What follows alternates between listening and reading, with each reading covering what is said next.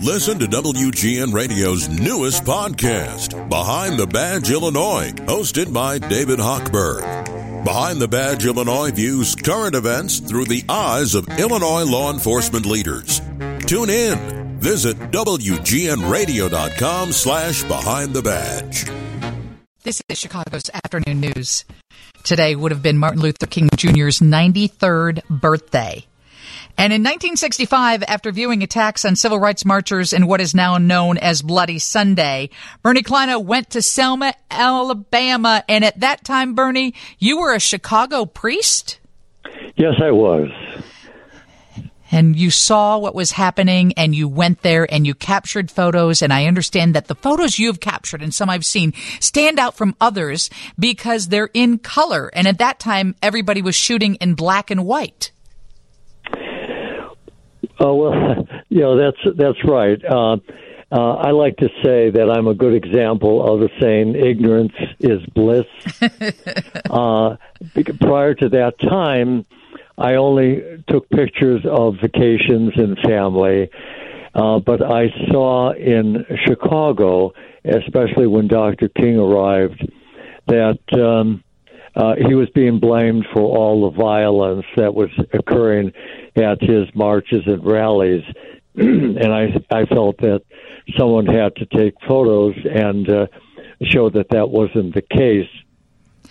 And so I decided I would do it, even though I really had no ex- experience. But um, and I, I hate to be a, a name dropper here, but the Birmingham Civil Rights Institute says that uh, these photographs of Dr. Martin Luther King Jr.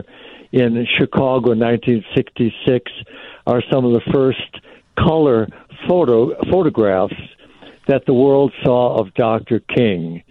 Mr. Kleina captured one of the most violent missions Dr. King undertook, and it wasn't in the deep South. So I uh, I was fortunate uh, to do what I was able to do. Uh, I loved it. I, it was uh, amazing. Also, in in those days, unlike today, there was really no security surrounding Dr. King, so I could get within a few feet of him, as I did in Grant Park and well wherever I photographed him. And uh, it it was a thrill to, for me to be that close and also because I I only had one camera and a small lens. If if he was far away, I wouldn't have been able to take the photographs that I did. We're talking to Bernie Kleina. Bernie served as the executive director of Hope Fair Housing Center in Wheaton for more than 41 years. He's one of the most respected fair housing advocates in the country. And your work photographing Martin Luther King Jr. actually went on to shape your life and your purpose in life. And we thought it was bad in the South. And then when Martin Luther King Jr. came to Chicago, I want to play a piece of audio because he was met with things that he had not experienced elsewhere. Oh, I've been hit so many times, I'm immune to it. you know, how do you feel about this reception, sir? Well, this is a terrible thing. I've been in many demonstrations all across the South, but I can say that I have never seen, even in Mississippi and Alabama, mobs as hostile and as hate-filled as I've seen in Chicago. But the march will go on anyway? Oh, very definitely. We can't stop the march. We've been going on in a few minutes. You feel you're in a close society, Dr. King, here in the southwest side of Chicago? Oh, yes. It's definitely a closed society, and we're going to make it an open society. Line up a little bit. And we feel that we have to do it this way in order to bring the evil out into the open. So Not only were you there to witness that, but you captured it in the shape of photos and then you went on to try and live his his dream to make his vision come to reality and I know when I go and look you up one of the things it says is housing is at the heart of our struggle for equality. Can you talk about that how how far we have come and how far we have to go? Well, I, I believe that's certainly the case because where we live uh, uh, affects where we go to school, uh, the playgrounds that our kids can play in, uh, the medical care that we're given or denied. and so it's extremely important that we're we all live in neighborhoods that are safe and and healthy and thriving. And uh, I believe there's almost nothing more important than where you live.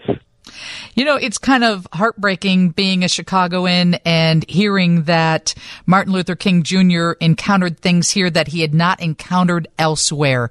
What was it like that day? What did you witness?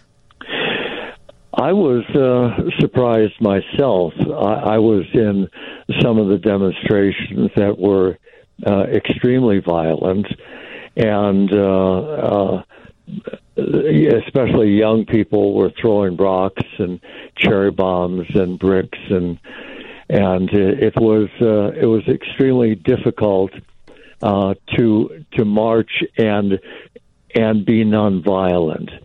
In college, uh, I played uh, uh, football. I wasn't accustomed to people spitting at me and you know me just walking away, but that's the way it had to be. Uh, we had to be nonviolent. That that's what Dr. King wanted, and uh, if we were to march with him, uh, we had to go along uh, with that philosophy, and it proves to be the correct philosophy of life. Uh, does some of that come about from being a priest early on? Uh, well, I, I don't think so. Um, I think the biggest influence was Dr. King, and uh, again, the the thrill that I relive so many days is that I was able to um, uh, be so close to Dr. King, and I I remember in Soldier Field, uh, I was just a few feet from him when I heard him say, "Our our power is not in violence," and and that's so true. And unfortunately, um, many people can't uh, follow that uh, that directive of, of Dr. King today. But uh, it would we would be in a different world if we uh, uh, listened to uh, Dr. King and adhered to his words. You have devoted your entire life to ensuring that all people are treated fairly and equitably. Equitably, can't even say it, Bernie. Uh, you just you want people to be on the same playing field. You want everybody to experience the American dream. What do you want us to remember on what would be uh, Martin Luther King Jr.'s 93rd birthday? Well, I think each of us has to do more to ensure that uh, justice, equality, and freedom is the reality for everyone throughout our country. Uh, but you know, John Lewis uh, reminds us that uh, we we cannot get lost in a sea of despair. Uh, we have to make some noise and get in good trouble, necessary trouble, and we just can't turn our back uh, now uh, as difficult as it might be for all of us, uh, we can't uh, turn around now, and uh, and we have so many heroes like Dr. King, John Lewis, uh, C.T. Vivian, and uh, and Coretta King, and so many others that um, we can learn from and follow, and and we have to do that if we want uh, the kind of world we, we dream about. Thank you so much for being a peaceful activist and a civil rights activist and somebody that we can look up to. And where can people see your photography? At bernardkleina.com. Thank you so much for joining us, Bernie. That's that's Bernard Bernard B E R N A R D, and then Kleina is K L I E No, K L E K L E I N A, and that's all one word, bernardkleina.com. Thank you for your work that you've done. And congratulations on everything you've accomplished. I know we've got a lot to do, but hopefully your legacy continues on as well. Thank you so much.